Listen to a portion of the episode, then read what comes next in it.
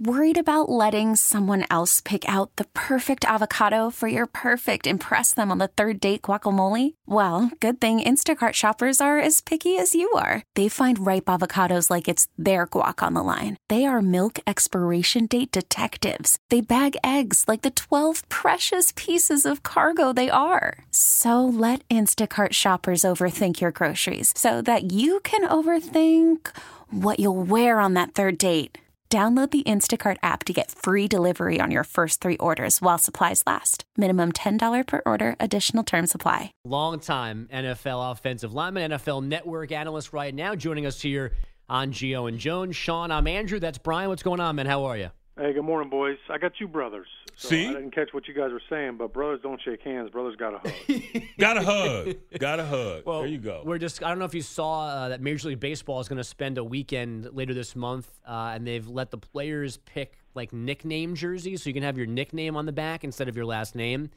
Uh, and Oh, Kyle boy, that could- Seager, who plays for Seattle, is going to have Corey's brother on the back of his jersey for a full weekend because his brother Corey is an awesome shortstop for the Dodgers. Oh, that's good. Yeah, I like that. That's cool. You do that for your brother, right? Oh yeah, There you go. I, I like that. You know, it's funny because uh, my dad used to always joke about how, um, you know, he I, I used to be, oh yeah, you're you're David O'Hara's son, and then he's like, once you got the league, now he's like, I'm Shaun's dad. There it is. I like that. I, I thought that you were going to say they were going with you know like the he hate me. You know, Oh, the XFL came yeah. up with the, the nicknames and th- things got a little cray cray. Well, I'm sure there's going to be a couple of Right. guys who didn't do this well and pick some stupid names to put back there. But there's been so, and then there's also guys who just still have Gardner on the back. And Yeah. it's like you don't have, you, you got nothing to They're put not back there. forcing these guys to pick a nickname. They are encouraging them to pick a nickname, but you won't be forced. But yeah, he hate me probably the best all time.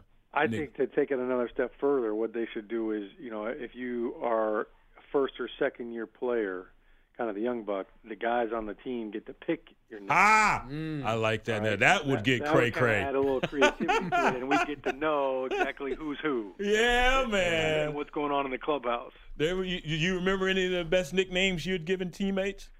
Oh yeah, we gave uh, one guy named Cheese. Um, you know, as you guys know, there's a there's a specific odor that that comes to mind. um, you know, there's uh, we got the shower pill. oh, You know, th- nobody ever wants to be the shower pill guy. mm. I don't know what that is, and I don't want to know. So uh, let me let me ask you a serious question, Shaun, because we were discussing this last hour. Because the uh, LSU quarterback had to break down uh, the backsides of his two competing centers yesterday. Have you ever were you ever complimented on your surface area by one of your NFL quarterbacks? Um, yeah, I don't I don't know that I was ever complimented on that. It was much more of a complaint about why is it so wet. um, you know, I, my, matter of fact, my quarterback Eli used to request that I change my game pants at halftime because you know I'm I'm a, I'm a sweater. And, Yeah. You know, in a hot game, you know things would get a little a little wet down there, and, and so you know on a three step drop, you know he he. He'd say, "Look, I'm having a hard time gripping the ball because you're, you know, you're just soaking everything." So he, he didn't like the he didn't like the sweaty balls. Yeah. you, you, you, you're a little moist down there. I got you. And it wasn't because it, it wasn't like Mark Schlereth where he was, uh, you know, g- going uh, to the bathroom on himself. No, no, I wasn't stinky. Yeah. You know, he he stinks. Right. You know, I, I was I was clean, but it was just sweat. You know, and, and uh, you know the, the the worst part about it is the poor my poor equipment guy Eddie Skiba. He was the one that had to to help me put take the pants off and put the new ones on because you can't take your cleats off. Right. So you're you're doing this, you know.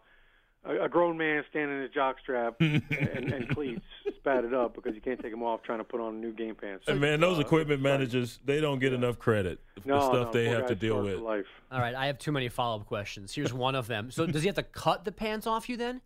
No, no, No. they just took, you know he just had to he had to help, kind of guide him over the cleats, but you know getting him off was not the issue. It was getting the, the new pants on over the cleats, which was a little bit of a challenge, especially when my hands were all taped up with gloves on. And you only have a, a, a small amount of time there at halftime. It's not like these college half times where you Yeah. have half an hour, which they're changing Thank Yeah, you for there's no that. room for error. Yeah. Especially for poor Eddie. Don't want to lose your balance or anything down there. well, hey, speaking of the Giants, uh, a lot of people are picking them to be the front runners in the NFC East, and and also uh, getting to the Super Bowl. What are your thoughts on your, your, your former team? They they are stacked on D and on offense. Yeah, you know what? I, I was I've been at practice uh, a couple times in this last week, and and it's funny. There is such a quiet excitement over there, and nobody really wants to say what you just said. You know, because it's kind of that old like, hey, look, let's not jinx anything. Let's not get ahead of ourselves. But they they are really excited about where they are. Uh, some of the pieces they've added this off season. Brandon Marshall's made an instant impact, um, and Evan Engram, their first round pick, uh, their tight end from from Ole Miss he has been phenomenal. Uh, he's he looks even better than anybody imagined. Um, you know, he's running routes like a receiver. He's breaking away from guys. He caught a touchdown pass the other day in the, in the red zone, one on one against a safety. Just kind of made a little move at the line that that you know you would expect a four or five year vet to make, and he's already doing it. So offensively, you know, two things that they struggled with last year was their run game and their red zone offense, and they've really done some great things offensively to help out with that red zone production. Uh, Brandon Marshall can climb the ladder in the red zone, and, and I think Eli's really excited. Um, and the defense, the defense, their secondary looks phenomenal too. It, it's really hard to gauge. They go back and forth in practice. The defense wins a couple drills, and then the offense bounces back. I think they're really making each other better. Uh, but the Giants, they have three starting corners with Dominique Rodgers-Cromartie, with Eli Apple, and with Janoris Jenkins. So Mm-hmm. uh, when they go to their nickel defense, uh, they're they're they're a tough out, and uh, I think there's a lot of excitement uh, when you think about how well this defense played. Yes, the Dallas Cowboys won the division last year at 13 and three, but they lost twice Yeah. to the Giants. So two of their three losses were in the division to the G-men, and the reason why is because the Giants defense stopped Ezekiel Elliott. So that right there is you know got everybody pretty excited. Um, you know I, I know Eli's fired up because he's he's got some he's got some studs. I mean we didn't even talk about Sterling Shepard or, or Odell Beckham. You know the funny thing is at practice the last couple of years all everybody's been talking about is Odell. Now it's kind of like hey you know what he doesn't have to be everything to this offense. There you go, and and you hear that, Sheldon Richardson? They like Brandon Marshall over there, the New York Giants, unlike your dumbass. Well, he he was he was the one driving 120 miles an hour. Uh, 143. Oh, 143. Yeah. Oh, right. So you know he's very credible. Shaun O'Hara of the NFL Network with us here on Gio and Jones on CBS Sports Radio. Uh, Shaun, this this the beginning of the move to full time officials. Do you think this actually addresses the issues on the field that you see with the officials going on right now? I don't know. I, I don't know if being full time is going to change the human element of officiating. You know, I, I think they they have a tough job. You know, they're kind of like offensive linemen. You know, nobody really pays attention until you screw up. Um, I think that they they make a lot of really good calls in live game speed.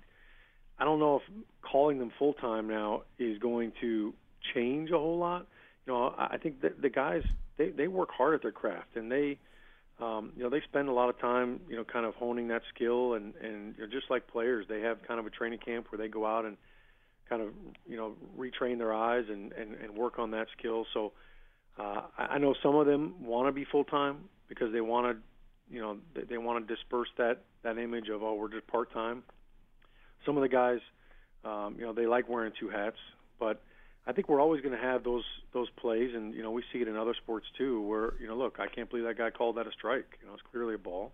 Um, you know, and, and you're going to have a, a judgment call where was it a catch, was it not a catch? Um, you know, was it pass interference, was it not pass interference? So as long as you have that human element, there's still going to be some some gray area, but I think you, you have to keep some of that because it is sport, and I think that sometimes that's uh, that's part of the game. So then, we, are you not in favor of more replay to get more calls right? Do you think we have a, a good system right now? I, I like getting the calls right. You know, I, I think that when you think about how much money people are paying to go to the game and to watch the game, and and how much is at stake, um, you know, I, I think the most important thing is to get it right. You know, and I know people are, you know, worried about the speed of the play and the, and the game of play. I don't think you should review every single play, but you know, if it's a big play, I think there should be you know some discretion that hey, you know what, this is a big play in the in a big part of the game. I mean, if it's first quarter, hey, look, we're not going to we're not going to dwell on it. But if it's in the fourth quarter and it's a big call and it's questionable, you know, I, I'm okay with hey, look, let's stop the game for 90 seconds and let's get it right, um, so that we don't ruin somebody's season. You know, if if it's a, an impactful game, uh, especially if it's a postseason game talking to Shaun O'Hara, longtime NFL offensive lineman, NFL Network analyst, currently here on Gio and Jones, CBS Sports Radio. Shaun, uh, we were discussing earlier Kevin Colbert, who was the GM there at Pittsburgh, and, and he was basically criticizing Le'Veon Bell, who they've tendered $12 million to for this upcoming season. Of course, Le'Veon wanted, like all of us, wanted a long term deal, uh, didn't get that. As far as your experience with teammates that have held out, uh, how did that affect your team? And, and how did you approach it as, as a teammate? Uh, of course, we all know the the, the rule of not getting into someone else's money business. But uh, how did you approach it? Well, it, it is tough. You know, you always want to. You know, we started off the show talking about your brothers, and you know, look, when you're in a locker room and you're on a team, that's he's a brother, and so you don't want to. You know, you don't want to meddle in his business with that, and, and you understand that we're all, you know, as players, you're all one play away from, from it all being over. You want everybody to to get theirs. Um, but I think it, it, it is tough. It, it's tough when it's a guy like Le'Veon Bell who you're all counting on. You know, and, and and my my concern if I was a player for the Steelers is, hey, you know, I just I hope he comes in in shape. I hope there's no rust because you know we got to hit the ground running, and you never know as a veteran. Is this my last year with this team? Is this my last year in the NFL? So you want to make everything count.